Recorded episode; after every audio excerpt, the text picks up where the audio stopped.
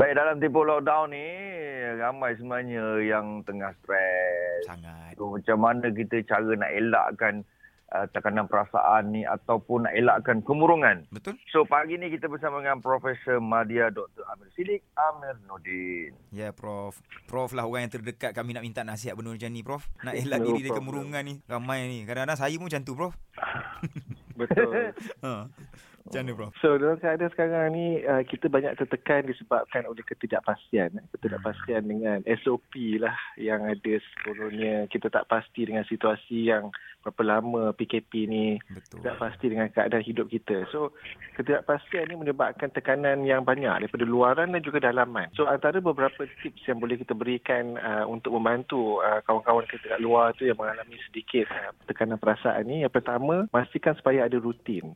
Rutin ni akan memastikan bahawa ketidakpastian tu jadi berkurangan. Bila kita tahu kita nak Hmm. buat A, B, C, kita dah tak risau D, E, F tu. Kerana kita tahu kita akan buat A, B, C. So dengan satu rutin harian yang sekata, regular, yang kita tahu apa kita akan buat, insyaAllah kita akan mengurangkan dari segi tekanan perasaan atau stres yang mungkin akan berlaku. Itu pertama. Hmm. Yang kedua tu dari segi kajian menunjukkan bahawa kalau kita tidur dengan sekata regular sleep Okey. 8 jam sehari kebanyakan orang perlu ada Mm-mm. maka ia akan membantu untuk mengurangkan stres juga ya. Kemurungan. Dan ini akan menyebabkan individu tu dapat insya-Allah mengelak daripada mengalami masalah kemurungan. InsyaAllah. Yang ketiga tu yang kita dah tahu SOP mengatakan bahawa kita boleh berjalan di luar, boleh bersenam sedikit ya.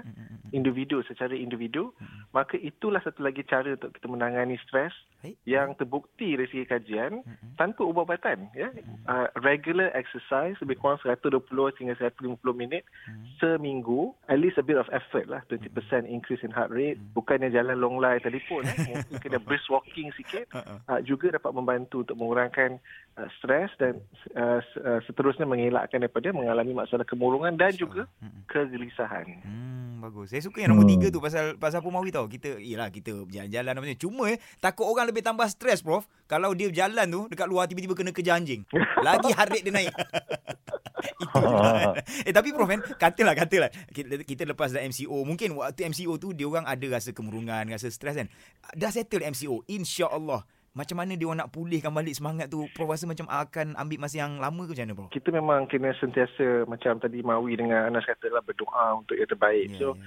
Uh, mengadakan satu apa dia panggil ni aspirational goal lah, satu uh, tujuan hidup juga dapat membantu untuk mengurangkan tekanan yang mungkin berlaku. Bila kita tahu benda ni temporary, sementara sahaja. Yes. Cuma yang kita tak pasti itu sementara tu berapa lama. Kita Mm-mm. rasa tahun ni sepatutnya dah okey.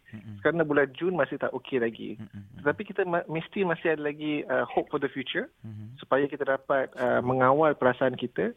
Dan supaya bila apabila uh, COVID situasi dah kurang Mhm. nanti kita dapat uh, berkembang lagi lah dari segi InsyaAllah. kita punya aktiviti dan juga uh, cara hidup kita. So having an aspirational goal tu penting. Kena ada, kena ada. Ya. Wajib, wajib. Okay, Baik, Prof. Prof. Terima kasih banyak, Prof. Prof. No problem. Jumpa lagi. InsyaAllah. Okay, Assalamualaikum. Allah, Malam.